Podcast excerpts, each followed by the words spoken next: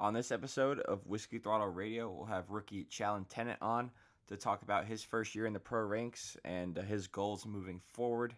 Jesse Ansley will also join the show to talk about his season so far in the XC3 class and the GNCCs. He currently has a 16 point lead heading into the summer break. Uh, as always, check out our website, www.whiskeythrottlemedia.com. Uh, we're now on iTunes, Stitcher, Google Podcasts. Uh, make sure to like us on Facebook and follow us on Instagram. As always, enjoy.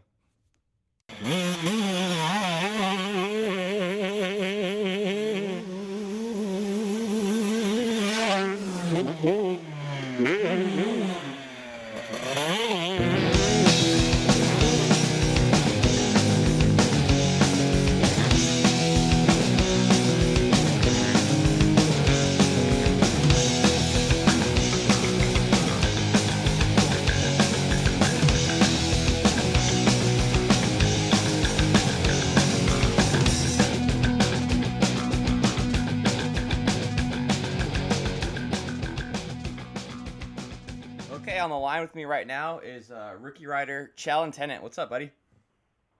What's up, man? How are you? I'm doing all right. Just uh, getting ready for another weekend, watching some good racing, hopefully. For sure, for sure. I'm really looking forward to it. Uh, I'm actually on on my way uh, to Massachusetts right now, but I'm really looking forward to the weekend. We've been taking uh, huge steps of practice this week, and uh, definitely uh, looking forward to the uh, great racing ahead. Yeah, how you feeling about all that sand up there?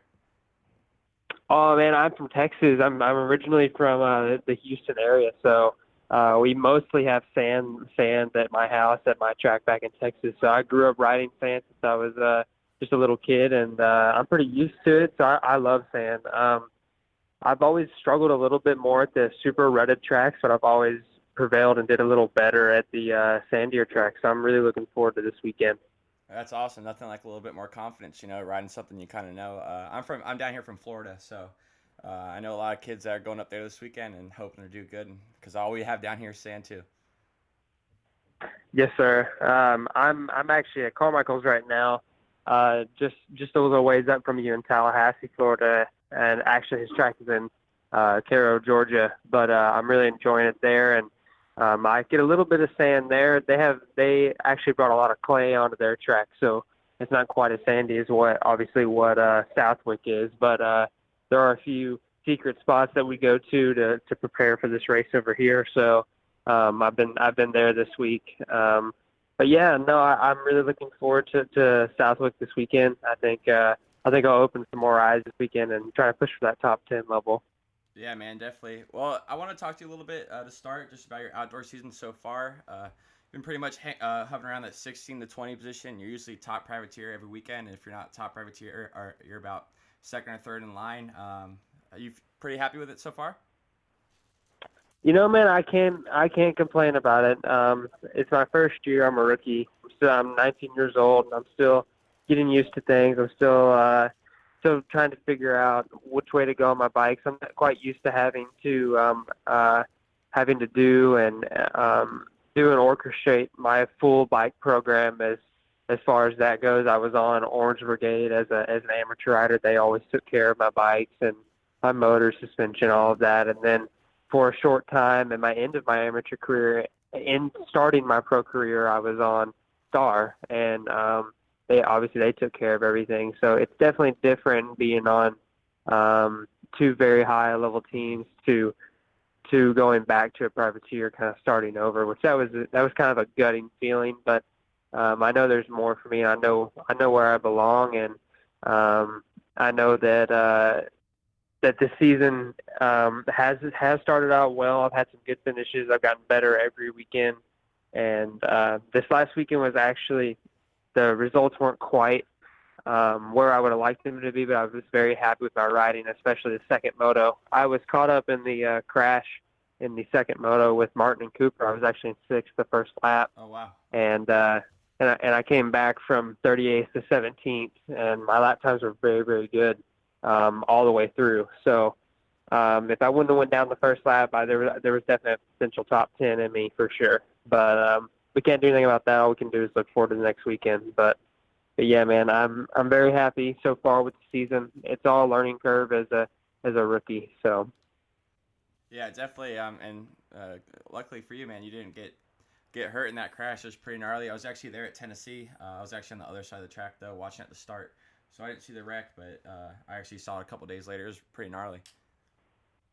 Yes, sir. It was definitely gnarly. Actually, Martin and, and Cooper got the worst of it, and then uh, Justin Cooper's bike actually flipped over into my line, and I was already committed to Yeah. the next to the uh, straightaway, and I hit it and went down uh, with them. So luckily, I got I came out just with a couple scrapes and bruises, but nothing serious, and uh, just I just hope J Mart will have a quick recovery, and uh, I can't wait to see him back out there with us. Yeah, definitely. Um, hey man, it's it's pretty funny though because I actually uh, I actually pay attention to you a lot out there because uh, Alves is from my hometown, so I kind of always keep keep an eye on him and see how he's doing. And it seems like you two are stuck to each other like glue. You're pretty much always together. Definitely, yeah. You know, uh, Ramyller's a good dude. I uh, I've known him for a long time. We've we've raced each other through our basically our entire uh, amateur career. He's always been in my class or the class right, right above me, and uh, we were actually on the same team for Supercrosses last year before um, I dislocated my shoulder um, on the EBR team. That, that uh, and actually was was going really well. I made the first three main events and was doing pretty well, working my way up. But uh, yeah, Ramyller's a good good guy, and um, I like him a lot. And that's cool that you pay attention to both of us. He's been having some good finishes. I know he did really well at uh, Mount Morris, and uh, I know his his weekend was a little bit rougher at Tennessee, but I'm sure he'll be back. He always bounces back pretty good. Yeah, and he's another one that's probably looking forward to that sand. Being from Florida. Definitely, definitely, yeah, de- definitely. I know he's always been good at the more loamier tracks, and um, I know we both are looking forward to the sand. Yeah, for sure. Um, I'm sure, as you know, the 250 class is absolutely stacked this year. Um, you know, pretty much one through 17 are factory dudes, um, and you're hovering right Definitely. right on that bubble. Uh, what do you think? What's like one thing that uh, you think you could work on or improve on just to kind of mix up in the top 15? Um, the, my biggest thing is, um, you know, the biggest thing I think I could work on would be obviously you can never, you can never um, practice starts enough. I think starts are a huge key to this.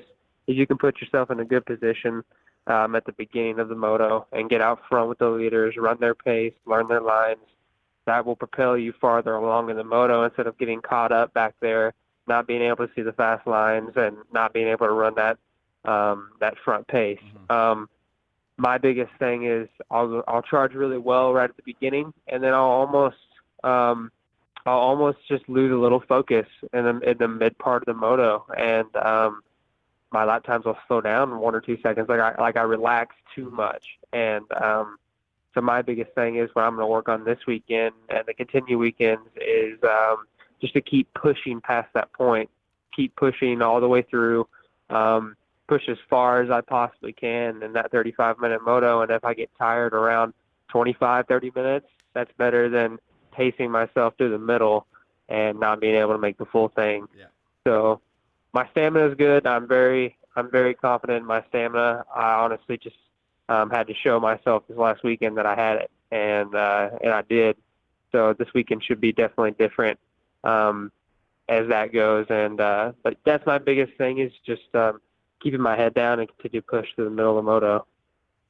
Yeah, man, that's yeah, that definitely makes sense. And uh, if you can, I feels like I feel like if you just figure that out, you know, just a little thing here and there, and you'll be right up there with those guys.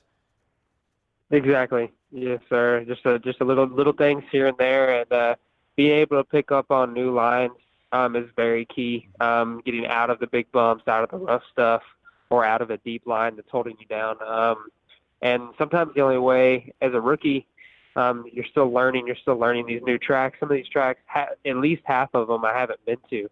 So it is it is a struggle um, on when it comes race day. If I don't get to do press day, to just jump out there and learn the track and put a fast lap in. Mm-hmm. So it's very important for you to pay attention to the top guys. They've been there, they've done all this before, and to pick up on those different lines that'll help you get a better time, but will also help you finish better in the race. For sure, for sure. Uh, jumping back to Supercross, um, you said earlier had a little injury, but um, you're you made your first ever main in Arlington, then the next weekend in Tampa. Uh, how was Supercross for you, and how hard was it kind of for you to learn how to race a Supercross track? I mean, I, am sure you spent plenty of time at the practice track and whatnot, but I'm sure racing it's a whole whole other story. Yes, sir. Yes, sir. You know, actually, I um, the Supercross is very hard for me. Um, I've I did well at Monster Cup two years ago. I got second overall Monster Cup. Um, but Monster Cup is a little different than than riding Supercross. Obviously, it's a hybrid track. Um, but Supercross was definitely hard. It was a big learning curve. Um, definitely, um, definitely hard um, in its own way. I struggled with the whoops the most, and I and I never could get my bike like quite like I wanted it.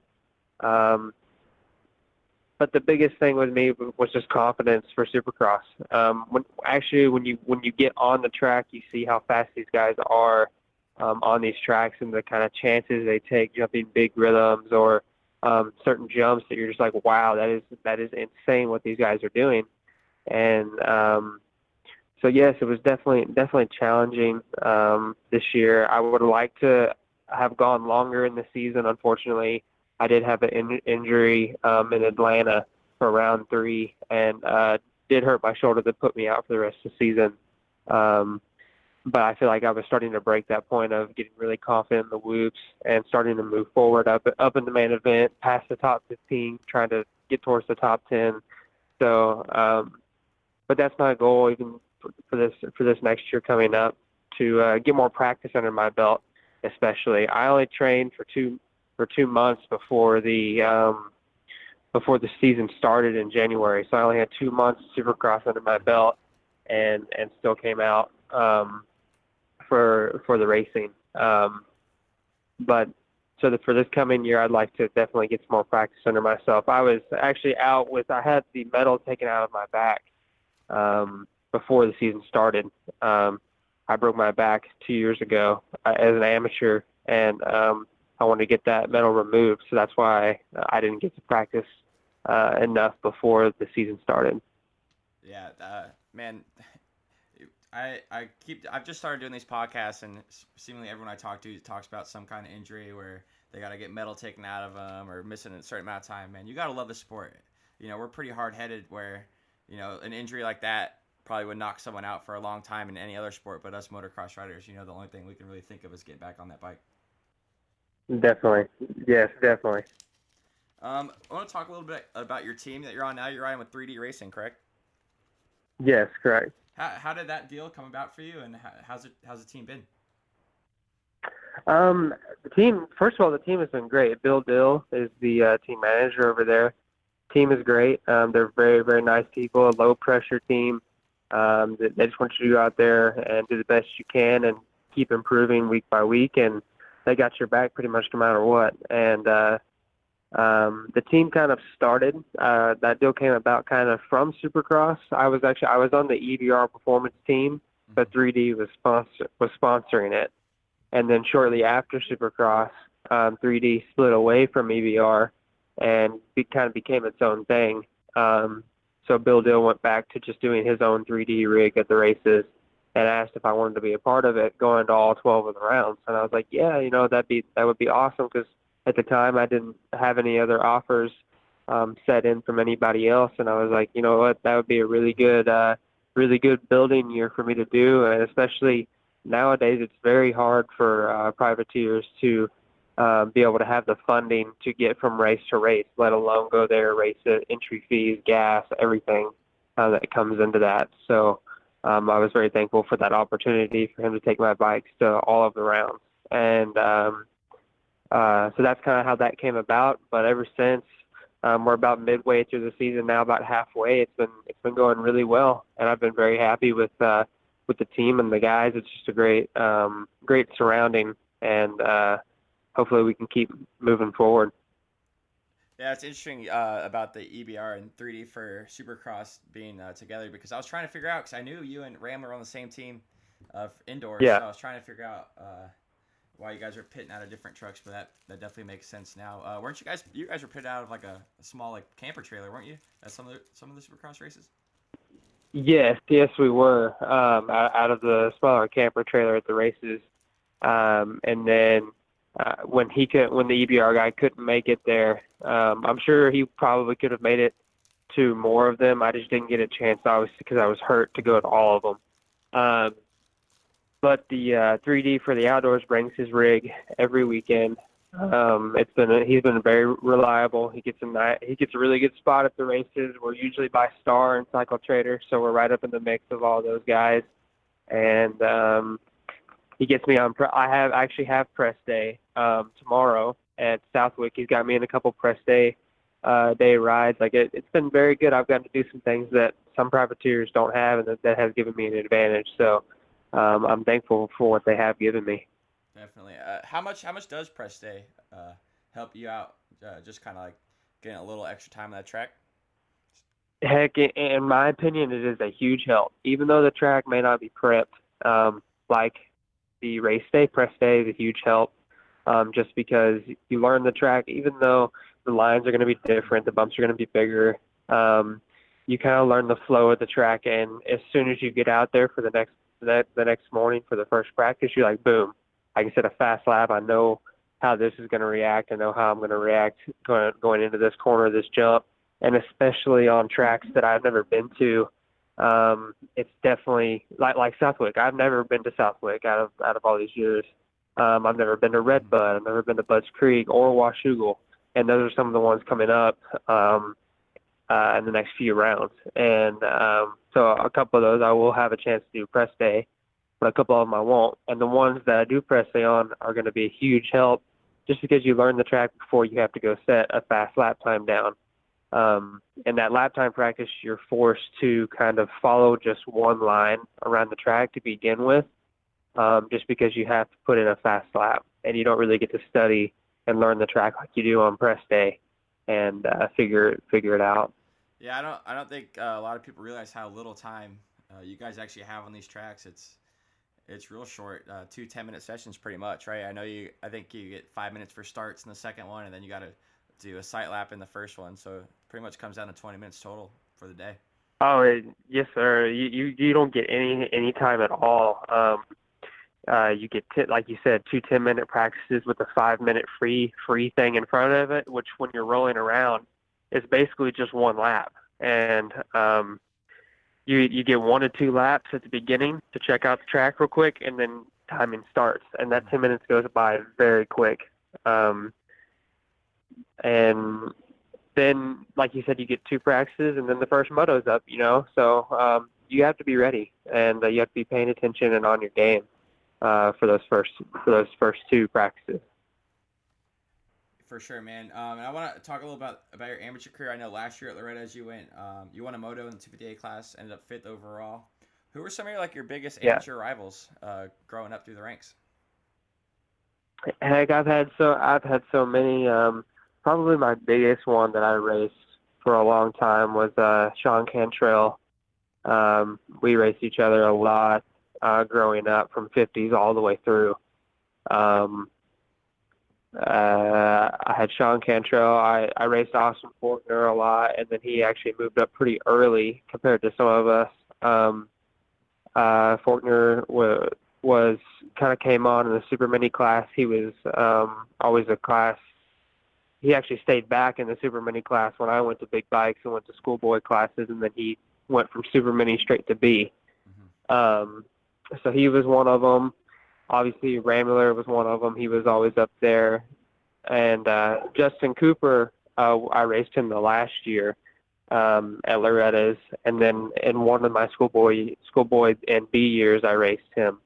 Um, mean, heck, dude, the list the list is yeah. just endless when it comes to to uh, all these amateur the amateur kids that we used to be. Um, there's so much talent in the 250 class right now. It's just insane. And like you said, like you were talking about earlier, there was at least there's at least 17 to 20 factory bikes on the track, and um, if if you're including like TLD, Pro Circuit, yeah. JGR, Cycle Trader, Honda, all all of those guys, you know, if you're including everybody, I mean, it, dude, that 250 class runs so deep, and um, a lot of them I have raced um, coming up through the amateurs, or they were in the class right above me. Uh, but I would say probably those three, those two are my biggest rivals. Were like um, Sexton, um, Cantrell, and and I race Mosiman a lot too. And all these guys are on factory teams. Yeah, it definitely seems like the past uh, two years there's been a crazy amount of amateurs moving up. Where in the past it seems like one or two a year um, that really stand out, but there's been so many these past two or three years. It's crazy.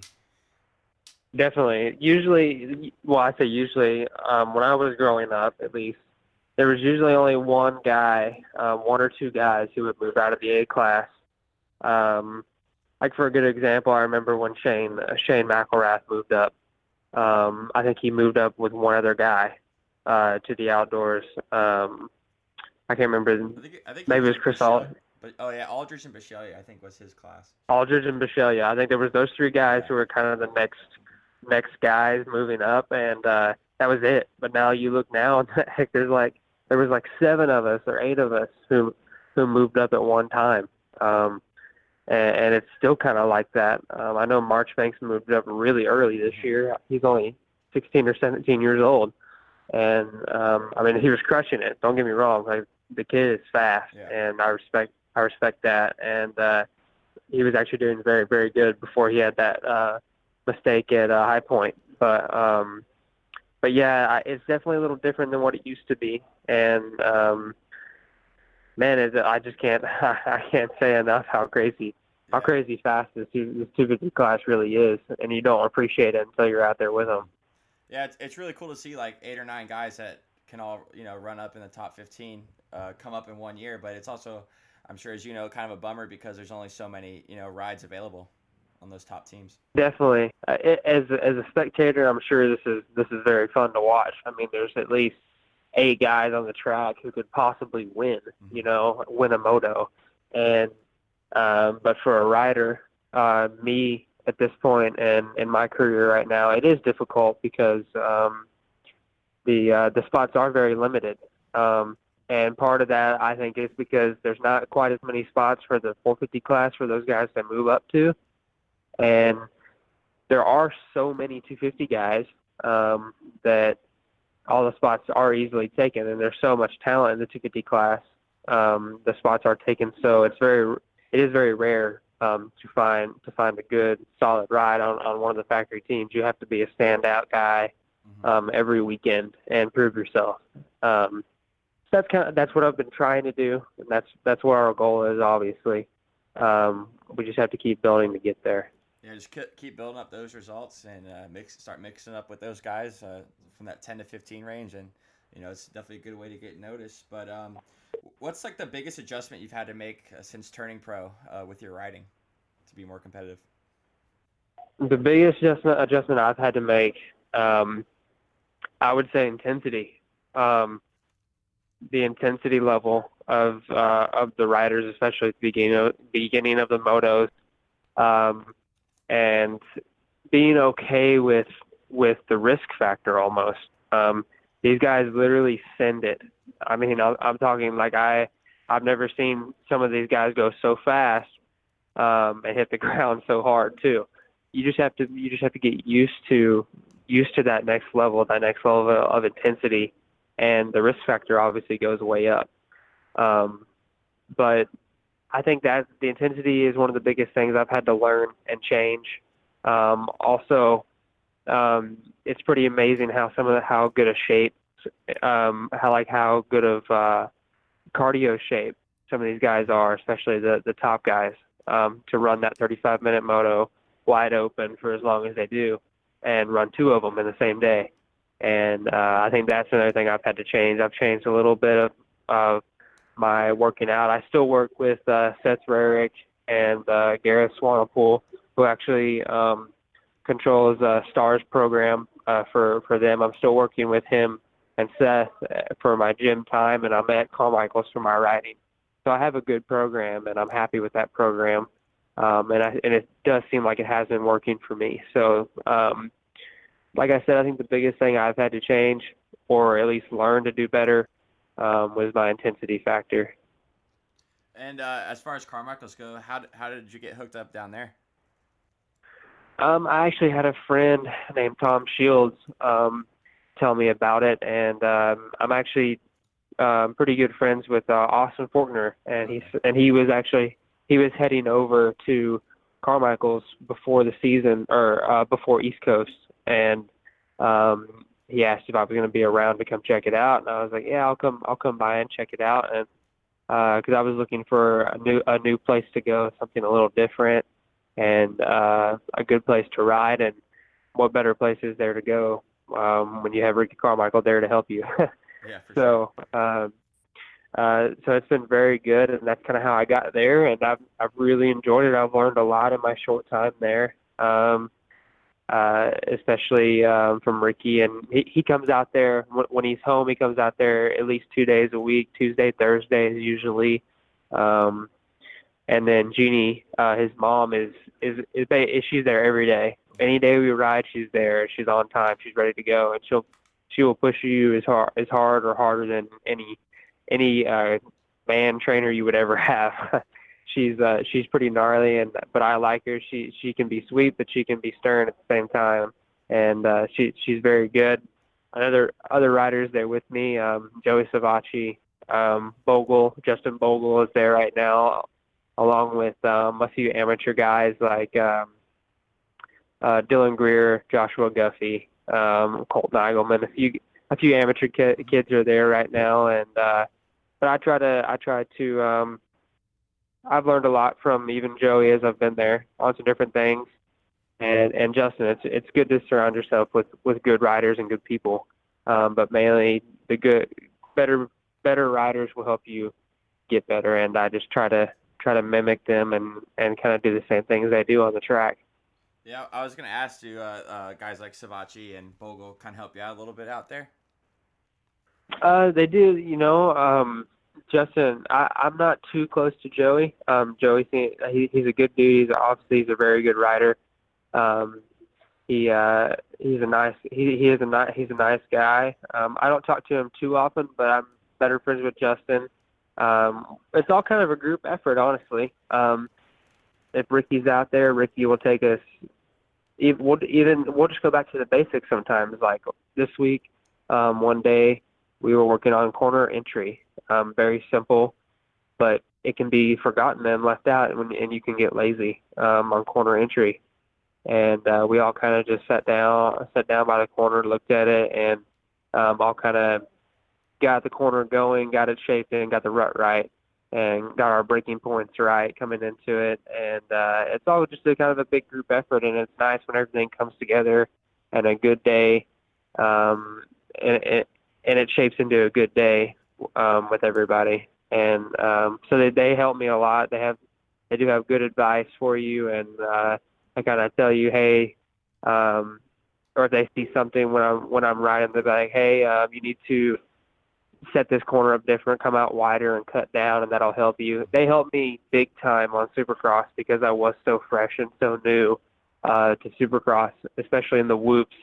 Um, with technique and uh, throttle speed and stuff like that. Um, they are big. They are good dude. They are good dudes, and and and they're they're they're there to help you just as much as as Ricky is there to help everybody. So, um, like I said, you got to surround yourself with good people and good and good riders that all have all have the uh, same goal in mind. Yeah, man, that that's awesome to hear, um, and definitely like riding with guys like Bogle, who's you know won a East Coast Championship before, and Savatgy, who's won a bunch of races. Like, it's only going to make you a better rider in the long run too.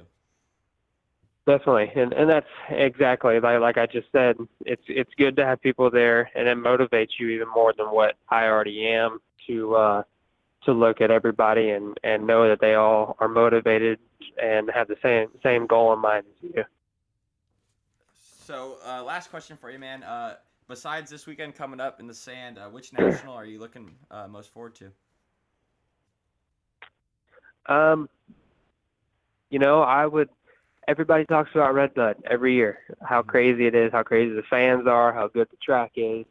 Um, I mean, I, I would probably say Redbud. Um, I was, um, I've heard really good things about the track. Um, I, and I've never been to Redbud. I've seen a lot of, obviously, I've watched the races. I've seen a lot of pictures, and it looks like a fun track, and there's a lot of history there. Um, but that's that that would that would be the track that I think I'd probably probably um, be looking most forward to riding, and um, I think it's going to be really good racing. Obviously, um, some tracks are better tracks to race on, and some tracks are better tracks to be a practice track. Yeah. And in my opinion, um, this last weekend, the Muddy Creek track was more of a practice track. It was kind of more narrow, not as many lines. Um, it was more difficult to pass in areas, and um, and then the weekend before that, like High Point, that was a racetrack. There were so many lines. It was very very wide. Um, so I'm hoping that this said will will turn out to be a good racetrack.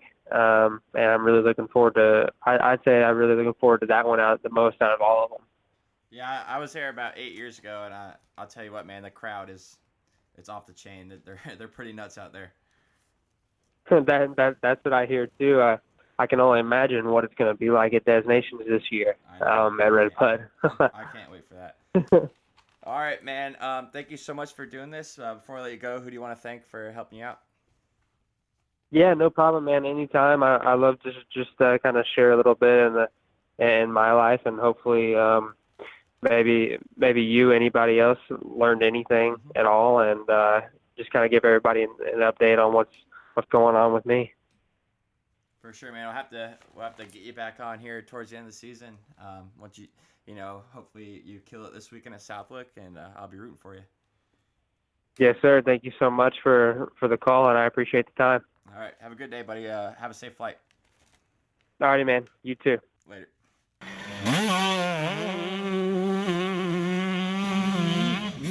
All right, and the line with me today is uh, GNCC X, XC3 points leader Jesse Ansley. What's up, buddy?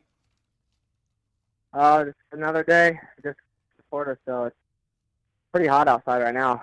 Yeah, man, uh, you're telling me. Hey, man, happy birthday, by the way. The big 18. You can finally sign yourself up.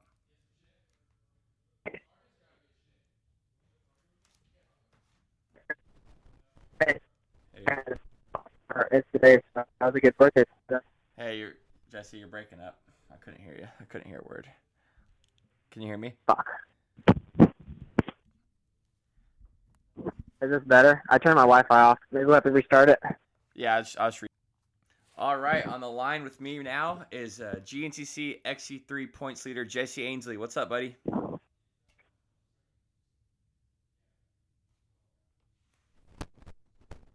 Can you hear me now? Is it better? Were you- I messed with my wires. I couldn't hear a word. Should be good. Okay, on the line with me today is GNCC XC3 points leader Jesse Ansley. What's up, buddy? Oh, just another day in the life. You know how it is. Oh yeah, man. I, I can only imagine. Hey, happy birthday, buddy. You know, the big 18. You can finally sign yourself up for these races. Thank you. It's uh, it's pretty crazy. I never thought I would get to this age, and then excited about signing myself up more than anything. Yeah, for sure. Definitely. Hold on. Hold on. I'm gonna ask you your birthday the birthday question again because I I pulled my wire out on accident. okay. All right. Um, actually, you know, I'm. All right, on the line with me today is GNCC XC3 uh, points leader Jesse Ansley. What's up, buddy? Oh, just uh, apparently on the phone doing this sweet podcast thing with you, Yeah, man. Hey, it can't get much better for you, right? right? Uh, uh, all publicity is good publicity, is what they say. Of course. Hey, man, happy birthday, by the way. The big 18, uh, finally adult, and you can finally sign yourself up for these races. You're you're killing in that. Yeah, it's pretty crazy. Uh, I, I, I can't have the uh, the bragging rights of winning overalls yet being still a kid. Uh, that's somewhat of a bummer, but uh, yeah, it's, it's gonna be awesome to go to my first race, uh, being 18 and signing myself up, no parent or anything. So it'd be it'd be pretty cool. You know, I, I hope you know you're making me feel real old right now because I remember when you were a little kid on a PW50, you know, tearing up the FTR races, and now look at you, you're, you're a grown man. I want to consider myself a grown man. I still have a lot of growing and learning to do, but yeah, it's pretty cool. And I've been racing for about 12 years, so uh, don't don't feel too old, Kurt. I'm I'm getting up there with you. yeah, you're catching up. But hey, man, uh, I want to talk a little bit about snowshoe this weekend. Uh, I've raced that race before, and it was super gnarly, and that's when it was dry. So I know you guys got a lot of rain up there. Uh, you got second place. Uh, how gnarly was that, man? Um, you know, at first uh, coming into the weekend, there was talks of it being like super gnarly because everyone seems to complain when we run the roads, and I, personally, I have no problems with that. You know, the the easier, the faster, the better for me. Um, but I knew it was going to be gnarly, so I just trained as much as I could. I stayed up north for a while and um, just rode some of the gnarliest places I could. Even if it rained, I was still out there, uh, just grinding away. And um, it, it rained uh, Thursday, Friday, Saturday, Sunday. Um, and they actually ended up taking pretty much everything out. And it was still pretty gnarly. Like all the hill climbs and stuff Mhm. were, were pretty, pretty gnarly. But um, all in all, it was pretty good. And it was just, it was wet more than anything. Um, we had a, we had a problem with sucking some water with a couple laps to go, which, um, now we know it, costed me the win. Um, I mean, I felt really good. I felt I was I was in the lead, um, and anything could have happened, but I, I felt really good. And for me to not be up there and living that stuff and not be able to ride that stuff all all seven eight months that they're able to, and to be out there leading was just a was a really good moment for me. Yeah, I was gonna say, uh, us Florida boys, you know, when we see rain in the forecast, we're we're jumping for joy. It's you know that nothing better than some wet sand. Uh, it, the track's usually perfect, but definitely up there, I think rain means a whole different thing. Yeah, it's it's like it's weird because um here we get rain and the sand's good until we get uh too much of it, then it turns into muck and it's bottomless. Where up there they can have we li- literally can get six inches and still race, and it's I mean it's going to be super muddy and it's but it's weird we can still race. Um, you know the ground's so hard up there. Um, but yeah, the snowshoe wasn't too muddy. It was just wet. It was just it was water everywhere. Um, and it, it's a little different riding wet rocks. Uh, it's a little bit more difficult. Yeah, for sure. I uh, I I raced it in 2010, and it was I mean just it's a mountain ski resort, so there's gonna be parts that are wet no matter what, and it was too much for me. And I I actually rode the highway back up, uh, so you know kudos to you for doing it for three hours in even worse conditions. Well, you sure weren't the first, and you won't be the last, because uh, there's plenty of people taking the roads back. It's it's definitely no joke, and there's uh there's a bunch of people from Florida that's came and done it, and they definitely get a reality check. And um, I mean, it's it's something that you have to ride, and to you have to experience to know exactly what we're talking about. Just because it's like a, it's a totally different race. Yeah, you, you won't really uh, be able to understand like how it is in those woods in, unless you actually do it. Uh, you can watch it on TV all you want, but there's nothing like riding in those conditions uh, to really get a feel for it. Yeah, for sure. Uh, not, nothing comes close to what what t- TV makes it look like. I mean, I watch RacerTV sometimes, and I get frustrated because they make the hard, the checkpoints and the the FMAP power points look so easy, Mhm. and I'm like, I'm I'm pushing 100% through that section, and I'm like making so many mistakes and and barely getting up that stuff, and the TV makes it look like a cakewalk. Yeah, yeah, exactly. I was actually just watching it today. I think uh, I was watching Camp Coker, and they were just hitting those sand whoops that I, I know, uh, being from Florida, are super gnarly, and uh, just the way it looked on TV made it look super easy. Um, but I just I actually watched the video report for from Snowshoe this morning, and uh, those bikes look trash, man. How bad was yours? How how mucked up was it? You said you sucked up some water, so I'm sure it was hurting. Yeah, yeah. Um, my bike wasn't wasn't too bad. Um, obviously everything got soaked. My goggles, um, gloves, just because we started off in the rain, Mhm. Um, and it made it for for a tough time to to hang on. But um, the mud and stuff wasn't too bad. Obviously, you know, dinged up the rims from the rocks and the swing arm, and pretty much the whole bike's just trash just from the rocks. Um, not too bad from the mud. I did suck some water. Uh, but it didn't damage anything. It was just the filter got wet, and you know, Yeah. whenever you get the filter wet, your bike don't run. So, um, other than that, it was just pretty much like a typical GNCC. You know, Mhm. you got to put more money back into your bike after you get done with it because uh, you want it to its max. yeah. performance uh, the next race. Yeah, exactly. Um, talking about your season so far, uh, through nine rounds, you have four wins, uh, 16 point uh, lead right now over Jason Raines. Uh, you got to be pretty happy with that. Yeah, it's, it's been pretty good. Um, we had one DNF at round one uh, while leading, but it was pretty crazy going from what happened last year and just putting pretty much uh, changing my whole lifestyle and uh, working with my trader. We'll, we'll we'll get that later, but um, yeah, coming into round one, I didn't get a great start, and uh, actually ended up passing for the lead and started checking out actually, and uh, some malfunction with the forks costed me that that race, but um, I, it was a good confidence booster just to know like, wow, I actually do have the speed, mm-hmm. and uh, we just went from there. We won Florida and we just been pretty consistent this year. You know, I had one other time off the box, which is at John Penton. I uh, got passed on the last lap for third, which was unfortunate. I wasn't very happy about that, but um, you know, first I got four wins so far, I believe, and uh, couple seconds, and I think one third. Yep. So, yeah, I mean, every race counts, and even if I'm second or third, I'm still happy. I'm getting, I'm, I'm getting points, and um, you know, the big picture is the championship. So that's I've gotten to a level where, you know, I need to be grateful for second and thirds mm-hmm. because it's points. Yeah, in the grand scheme of things, you know, just keeping it up on the box uh, is probably huge. You know, um, just those consistent finishes. Obviously, you want to win all of them uh, if you can, but you know, knowing when to kind of cruise it in for a second or third, uh, kind of wins you the championship there. Right, exactly. And uh, I, as a little kid, you know, racing FTR, I remember like uh, I, I was kind of in that era where Dylan and all those guys were just a couple years ahead of me. So I was coming up. I was moving in when they were moving out. So I was pretty much the only one in the class, and I was able to get you know dozens of wins. Um, and then now I'm getting to the level where you know wins do not come easy by any means, and last year was a big reality check, and um, I just I've really learned how to work for things, and um, it's going pretty good so far.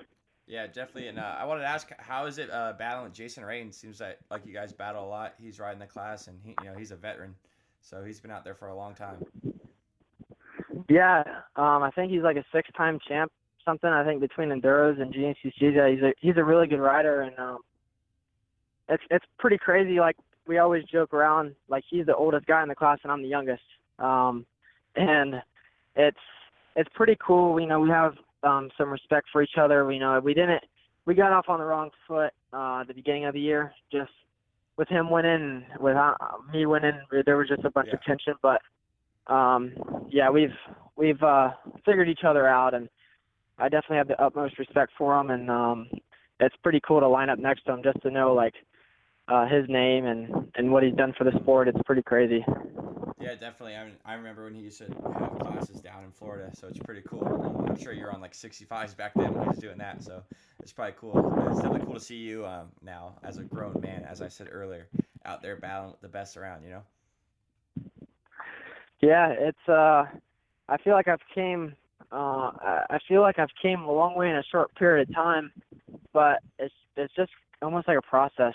I'm I mean I'm not even I'm not even like uh I would say like to my goal yet. I mean I'm still still working every single day like trying to get better and um you know it's pretty crazy to think like we we were on mini bikes 4 years ago. Yeah. And um but it's just the the process of the sport and like sometimes I get frustrated cuz uh you know my lap times aren't aren't as good as some others but I got to think like man these guys are like 20 22, 23, and I'm still, you know, only I just turned 18 today, so yeah, I still have some time, and it's frustrating because I've I like want to beat this guy so bad, and uh, sometimes I got to, I do really have to, to, to tell myself like, you know, it just takes time. I can't really push the issue too much. Um, just kind of keep plugging away and not get frustrated. Yeah, definitely. Um, so let's take it back a little bit. Uh, 2016, uh, that was your first year on the big bike, correct? First year. Yeah, yeah, it was my first year uh, GNCC wise. Yeah. Um, and you had almost perfect season. Uh, you won 12 out of 13 in the A200 class for the, the championship. Uh, you had been pretty pumped with that first first year in the 1 p.m. race G- GTC, and you pretty much go out there and crush it. Yeah, it was um, it was crazy actually. I was the first first year on the team. I got signed right out of uh, the super mini class, and it was kind of a a leap of faith because you know I never really showed what I could do on a big bike. Um, I know I felt really good on one, but for three hours, I mean the bike's so big. I mean, at least at the time. Yeah. And um, yeah, we just did really good that year. Um, I know. I think I lost at North Carolina, um, which wasn't at the time I was really mad about, but uh, that was pretty cool to to have 12 wins out of a mm-hmm. 13 race series. You know, you can't really ask for much better. Yeah, exactly. Uh, yeah, I'm sure at the time, uh, knowing that you were killing it with that streak, it, it was a big bummer. But I mean, looking back, to say you won 12 out of 13 is pretty pretty incredible. Um, you made mention a couple times uh, about last season. Obviously, it wasn't one of the better ones for you. Uh, you jumped up to 250A. Uh, you won at Florida, but it seems like you kind of struggled after that. I know you, you had an injury, concussion, right? I think right. Was it a concussion? Yeah, I actually severed a concussion at round one that we didn't know about. Um, well, I knew about it, but I really never even. I just kind of just thought whatever about it, and mm-hmm. uh, rode. You know, rode the next week. Actually, won the race um, seven days later, and the amateur overall. And then at Georgia, um, just went down, and um, I I didn't really black out, but I, I knew I hit my head really bad. Yeah and um, I actually ended up breaking my helmet um, pretty severely. And I get back to the pits, and I don't really remember too much after that. I, I heard I was pretty emotional, mm-hmm. um, but I really like I have no idea what kind of went down. I remember pulling off, and I was like I can't ride anymore. Like I was so like I was hot and cold. Um, like it was like 90 degrees and I wanted a jacket and they were like, okay, something's wrong. Yeah. And um, went to the neurologist and it was a pretty scary deal just because I couldn't look at any electronics. I mean, I was homeschooled at the time, so doing schoolwork was tough. Um, and it was it was a pretty pretty scary deal. I mean, the doctor said, um, you know, pretty much if I hit my head in in the next, he he was I think he was over exaggerating, but he said a couple months if I hit my head that uh, it could be possible lights out, and uh, so it was pretty scary. But I actually went to the doctor um, two weeks after that, and he's like, "Wow, you look, you know, your brain looks good." And we did all the the test again and made sure I was like 100% there. Mm-hmm. Um, I I went to physical therapy for a week or so, I think maybe a little bit more. But after that, I mean, like this last season wasn't very good in general. I um I got really complacent you know, I, I pretty much like not to be cocky, but I pretty much went from winning everything I entered mm-hmm. to losing severely, and it was just not a good uh, situation. And, and instead of instead of that sparking a fire inside me, it kind of just put me down, mm-hmm. and I just thought I was a uh, third, fourth, fifth place guy, and um, so I I really don't know what changed but after Ironman, on the way home, uh, I got in contact with Charlie Mullins, and um, pretty much like, you know, why not? You know, try and, and see. And uh, next thing you know, he was interested in working with me, and uh, that like really sparked my fire, and I was really excited, and uh, we've been crushing it ever since. Yeah, definitely. Uh, like you said, a rough year last year, but you're killing it now. And it's funny you brought up the third, fourth, fifth, because normally for a normal, you know, rider, they'd be pumped getting third, fourth, fifth in an A class. Um, but like you said, you won 12 out of 13 races the round the year before, so it was definitely a little different for you. And um, do you think it was kind of just the injury and the new bike and all that together that is why you struggled? you know, I, I'm not too sure. Um, you know, you can blame it on, I mean, I, or I can blame it on the bike or, or the injury, but really it all comes down to myself. Mm-hmm. Um, I, I have the literally the best bikes provided to me, and um, pretty. It's honestly, it's pretty much if if I don't win, it, win, it's my fault. And uh, you know, I, I've I've made that clear to myself, and the people around me has made that clear. Um, there's only one per there's only one person that can lose, and it's yourself. Um, you know, you you know, you may have mechanicals sometimes, but deep down, if you want it bad enough, you can go get it, Mhm. and that's what I tell these little kids that come around the shop and and hang around me. Like, you know, if you want a million dollars, if you want it bad enough, you're gonna go get it, and you're gonna work for it. So that's kind of the mentality I have on everything in life. If I want, if I want to go race, uh, if I want to go win races, I'm gonna try my hardest, and and that's what I'm gonna get. Um, and Tom does the same same effort on my bikes. You know, he puts 100% into my bikes, and it's like, you know, we've proved it. It's a winning combo. Um, it's just I got to make sure I don't get complacent and and keep working hard.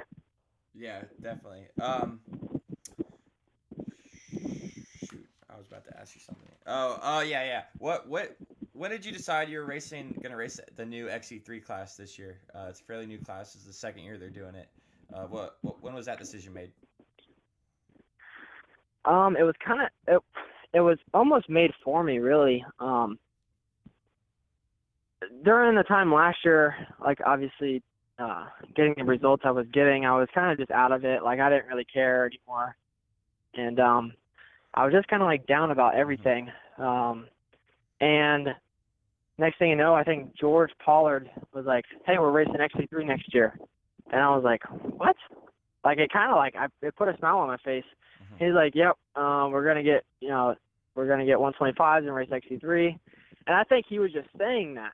Um, I'm not too sure. I don't know if you really knew or not, but yeah. Next thing you know, like we were getting emails that uh, 125s were being shipped to us and stuff, and uh, I was super stoked. Um, and like the first time I got on one, I just fell back in love, and they're just so much fun to ride. And like sometimes uh, though sometimes uh I feel I feel like I need a little bit more.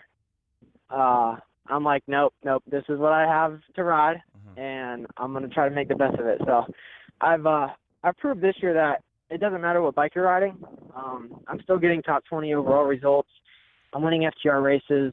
Um it's just about how you ride the bike and um it's all about being comfortable and I'm I'm super comfortable on my bike. We got it handling great. George is building motors this year, and um, everything's just gelling, and uh, it's been awesome. Yeah, it's, it's definitely funny how you said that. It doesn't really matter about the bike so much. Um, I I couldn't agree more. Um, as you as you know, I raced a pre-modern class in FTR, so a '93 CR250, and I'm just as fast on that as my 2017 KTM 300. You know, so it, it's all about being comfortable and what bike you can uh, ride better than the other. I think, um, and it seems like you're very comfortable on that 125. Yeah, I feel I feel really good on any KTM period, and that's not just saying that um, because they support me and whatnot. But I mean, I feel like I could get on a 450 tomorrow and and do good. Um, obviously, it would take me a while just to get comfortable with it and and build the build the strength to throw that thing around because I'm only 140 pounds.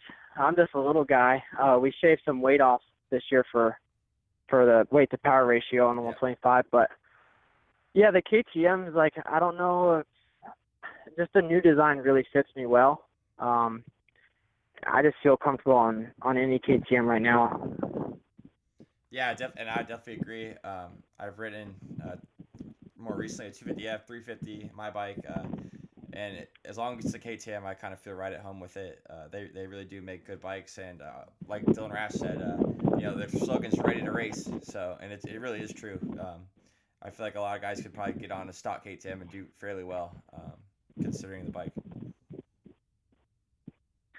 Yeah, I mean, I mean, obviously KTM has done a really good job in, with their R and D, and I actually got to uh, test the the fuel injection two stroke last year um, before it was available to the public, and like just the, all the info that I had to fill out and stuff. They really do care about um, how their bikes are when they when they hit the production line, and they've done a great job, and they've came so far in the last ten years. Um, it's absolutely crazy. Um, but yeah, it's it's been a good, and I would love to stay with KTM. um, my contract's up at the end of this year. Um, I don't know. I don't know if I'm going to resign or if I get another offer. I, I really have no clue. I'm Mhm. kind of out of the loop on all that stuff. I have a um, a sports manager right now is kind of taking care of all that for me, um, and I just need to get results. That's all. That's all they're worried about is Yeah. results right now. So I just gotta to work hard through summer break and come out to the last four and just just destroy the world is how I try to think of it. And um, whether that happens or not, we're fixing to find out. Yeah, definitely. Uh, let's talk about your team a little bit. Um, this is your third year on with them, correct? Yep, this is my third year. Um, I signed a three-year contract right out of the right out of the gun, um, which was like a, a super power move by them. Um, they were from the opposite side of the the country. Um, they're from Washington. The team is, and um, yeah, next thing you know, we get a phone call. Uh, I think it was a little bit like it was this time three years ago, or yeah, three years ago, and um, we just get a phone call, and it was our PM. And at first, we were like, "This is kind of like a joke." Like we thought it was almost like fake, and um, we like started like talking a little bit more, and I'm like, "Wow, no, this is like for real. This is like the real deal." And like being 15, it was absolutely crazy to think. Uh, actually, I just turned 15, Yeah. and so um, it was like it was crazy to think, and it's been a super good opportunity, and um, I'm loving every minute of it. It's crazy just to to be a part of a team in general, um, whether big or small. Um, you know, I always I feel like it it would be so much harder to do it on our own, um, and sometimes we don't realize how much support we actually have, and uh, how much the team really benefits us. Mhm. And uh, it's it's definitely really cool to be a part of. Yeah, I'm- sure it, makes things easier on the weekends and stuff too. Um, and Chris Bach was on that team.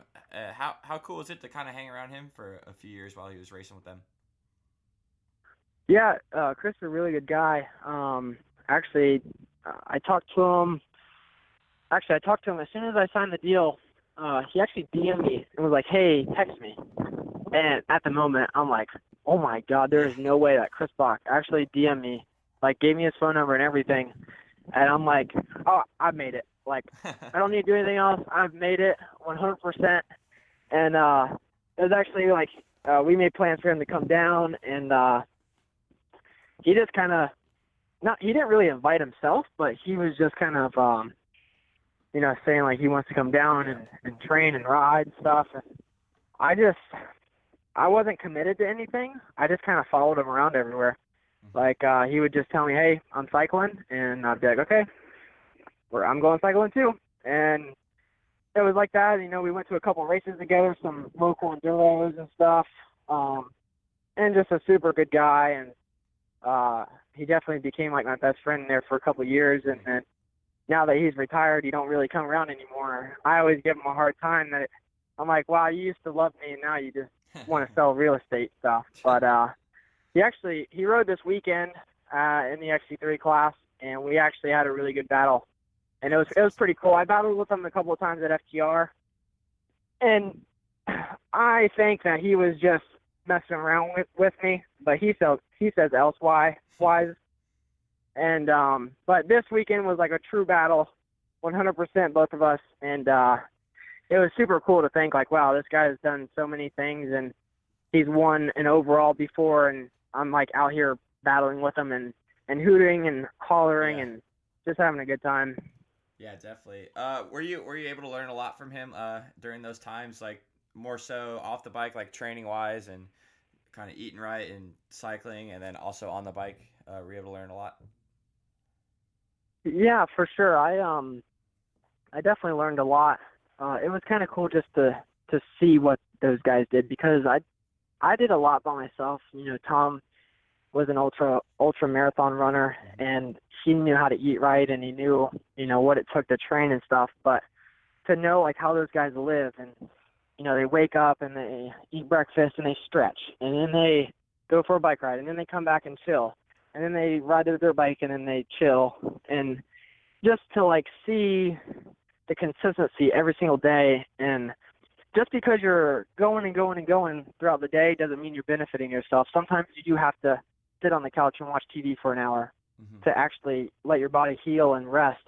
Um, I think that's one of the bigger things I learned was just because you're out there pounding laps and and and doing all that stuff, sometimes that isn't always the best.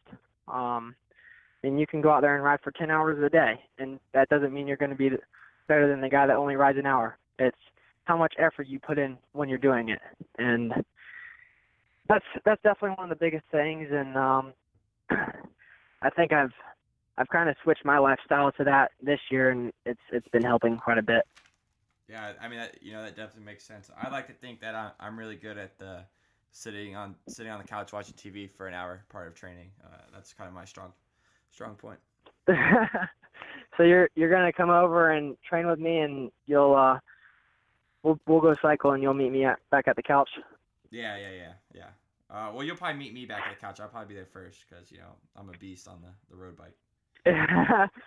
yeah, you need to get the nickname. I know. I'm not. No, you know, no one's ever given me a nickname, so I, you know, maybe uh, work something out. Yeah, we'll come up with something. how about, how about, uh, how about after this podcast, we'll we'll let the fans decide on what your nickname should be. That's a, you know, that's a really good idea. We'll we'll open it up to the audience for that one. Perfect. But uh, Jesse, so where where are you riding in between rounds? Are you kind of staying up north, or are you coming back to Florida each round? In between each round. Yeah. So uh, this year, um, I have a really good opportunity to stay in Parkersburg. That's where we normally keep our motorhome and we fly out. Okay. And um, we have a track where we keep the motorhome, but it's it's pretty short and um, it's like the same thing over and over again. So I'll ride that. Um, but I have like I can go to Thad's house if I want to. Um, uh, I uh, got hooked up with Adam McGill, so he's got some awesome spots to ride around that area, mm-hmm. and um, I've just been kind of floating around everywhere. I'm just making friends with as many people as I can in that area, and um, riding different places, and and just trying to trying to stay grounded and and do my thing. Um, you know, Thad gave me the nickname Own Thing Ansley there for a while because I was just literally riding by myself and not talking to anybody. Mm-hmm. But um, it's nice to go ride different places and and not really compare speeds, but like learn from those guys because uh, they're they're at the top for a reason. Yeah, and it's something good to make connections. You know, like uh, you can ride at someone's house up in West Virginia, and then before the season starts, you got you can kind of do a little trade off, and they can come ride down in Florida and stay with you for a little bit. Yeah, exactly, and and it's it's weird because riding up there is is like nothing. I mean, your neighbor can have you know 100 acres, and you can ask you to ride their dirt, ride your dirt bike, and they have no problem with it. Mm-hmm. At least from what I've found. Um, but here, riding is very uh, sacred. Like, uh, if you have a track, you know you want to. It's like the that's it, and um, it's it's odd because everyone up there has tracks, and every everyone down here either goes to it like a public track or everyone has, or you know, select people have their own private deal, which they don't really give up their address. Um, but yeah, when they come down here, they're kind of lost, and uh, that's kind of how like uh, Ben Parsons and and Dylan and I have have interacted with all those pros because they have they come down here and really have nowhere to ride, and it's private. Um, so yeah, it's it's pretty good. Yeah, you know that definitely makes sense. So when you're not racing your dirt bike or cycling, training, what what are some of your hobbies? What what else are you, are you doing down there in Mayaca City? Uh, really nothing. Honestly, I racing is 100% my life, and I feel like it's going to be that way my whole entire life. I, I mean, I, I don't really have much friends around the area, um, and if they do, they actually have jobs, so we uh, can't hang out. Yeah. Um, and uh, I just kind of hang out at the shop. I don't really do much in the shop anymore, um, just with my scheduling and stuff. So when I get done training and riding, I kind of just work over in my little area and and get my bikes ready or get Jerry's bikes ready or organize or clean. And once you know six seven o'clock comes around, I go in eat dinner, and go to bed and start the day over again. It's kind of just uh, a repeat uh, each every, each and every day. But I'm not burned out yet, and I don't think I'll ever be. Um, I'll say that now, but I just I have so much fun, Yeah. you know, progressing and, and trying to win and uh, trying as in you know being close. Obviously, if I'm not close, I'm not happy. But uh, yeah, it's, it keeps me alive, and um, I wouldn't change it for the world. Yeah, I think I think as long as you're having fun with it, um, you're it's probably pretty hard to get burnt out. It's when you start doing it every day and it's not fun anymore, and that's when it kind of really takes a toll on you. But as long as you make it fun, whether it's going to ride different places or riding certain sections or just kind of play riding every once in a while, I think uh, it kind of keeps you from getting burnt out. At least in my opinion. Yeah, yeah, definitely. Tom Tom did a really good job when I was younger by you know making me stay off the bike, and I would only ride once a week. Mhm. Um, and that that kept me kept me uh, fresh and ready. And then actually, like sometimes Charlie will put two or three days of riding in my schedule, and sometimes I just still ride one day. And like, if I don't feel like riding, I'm not going to. Yeah. Um, and that's obviously you want to put in as much work as you can, but if you really don't feel like riding, then you really probably shouldn't be out there because that's when something bad goes happens. And it's uh, you you got to know your body and you got to know yourself to make that decision and that call. Mhm. So yeah, if I'm feeling down and like kind of over it one day, I just will take it off, and then the next day I wake up and I'm ready for more. So it's like throughout the years I've I figured it out, and I feel like I can just go forever. Mhm. Um, you know, one question I wanted to ask you: besides uh, Hogwaller and Camp Coker, which which round's your favorite? Uh, that's a tough question. Um, the Masontown race used to be my favorite because it was like the complete opposite of Florida. Like the whole course is just rocks, Mm-hmm. and surprisingly, I would do really good there. Uh, last year, I uh, ended up uh, yard sailing it and DNFing, but uh, I feel like I've done really good there in the past. Um, unfortunately, it's taken off the schedule, but anywhere where it's different. Um, there, all the tracks are really just so fresh to me still. Like I don't, we come down here and pound sand all the time, then go up there and we ride red clay, and even if it's the worst track, it's like so different. It's like fun, Yeah. you know. And uh, I'm still trying to like figure out the rounds and uh, just kind of go with the flow.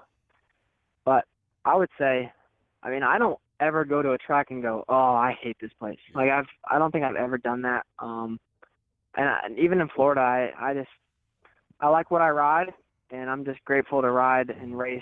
Uh, period. So I just, I just look at every track as different, and I just make the best of any situation.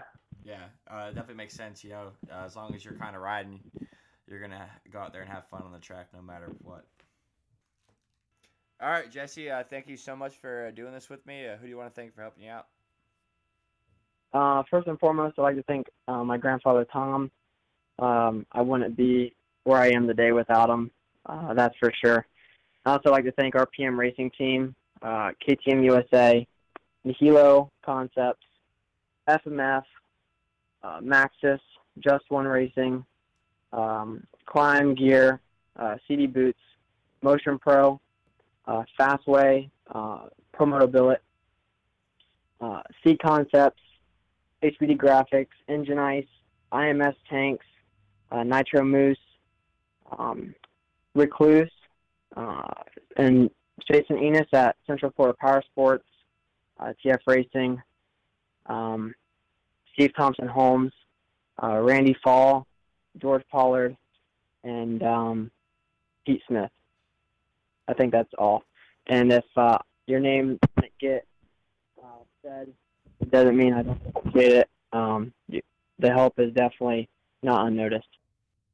Yeah, definitely. Well, all right, man. Thank you so much for doing this, uh, and you enjoy the rest of your day. Thanks, Kurt. Well, um, thanks for having me on, and look forward to next time. Yeah, we'll we'll get we'll get I'll get on the road bike soon. Yeah, I'll meet you up there. All right, all right. I'll uh, you can draft me for a while while you get warmed up. Okay, that sounds like a good a good idea. all right, you take care. All right, see you, buddy.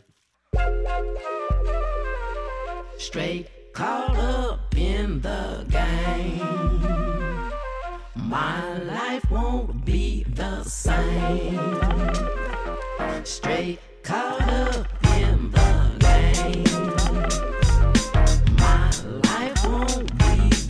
Living the life, that's how I live. Try to get out, tell me how to survive without my crew. Armani's, Ferraris, casinos, hitting jackpots. Good luck, I think not. We own the car from block to block, city to city, all day, every day.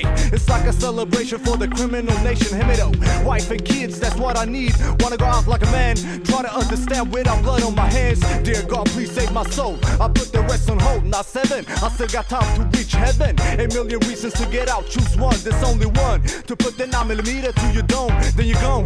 Did I do right or wrong? Tell me. I might drop some tears from my eye, but you never see me cry. Champagne spit rhymes like crazy insane. LA to Stocktown, different players caught up in the same game. Am I right or am I wrong? Straight caught up in the game. I'm confused, will I win, will I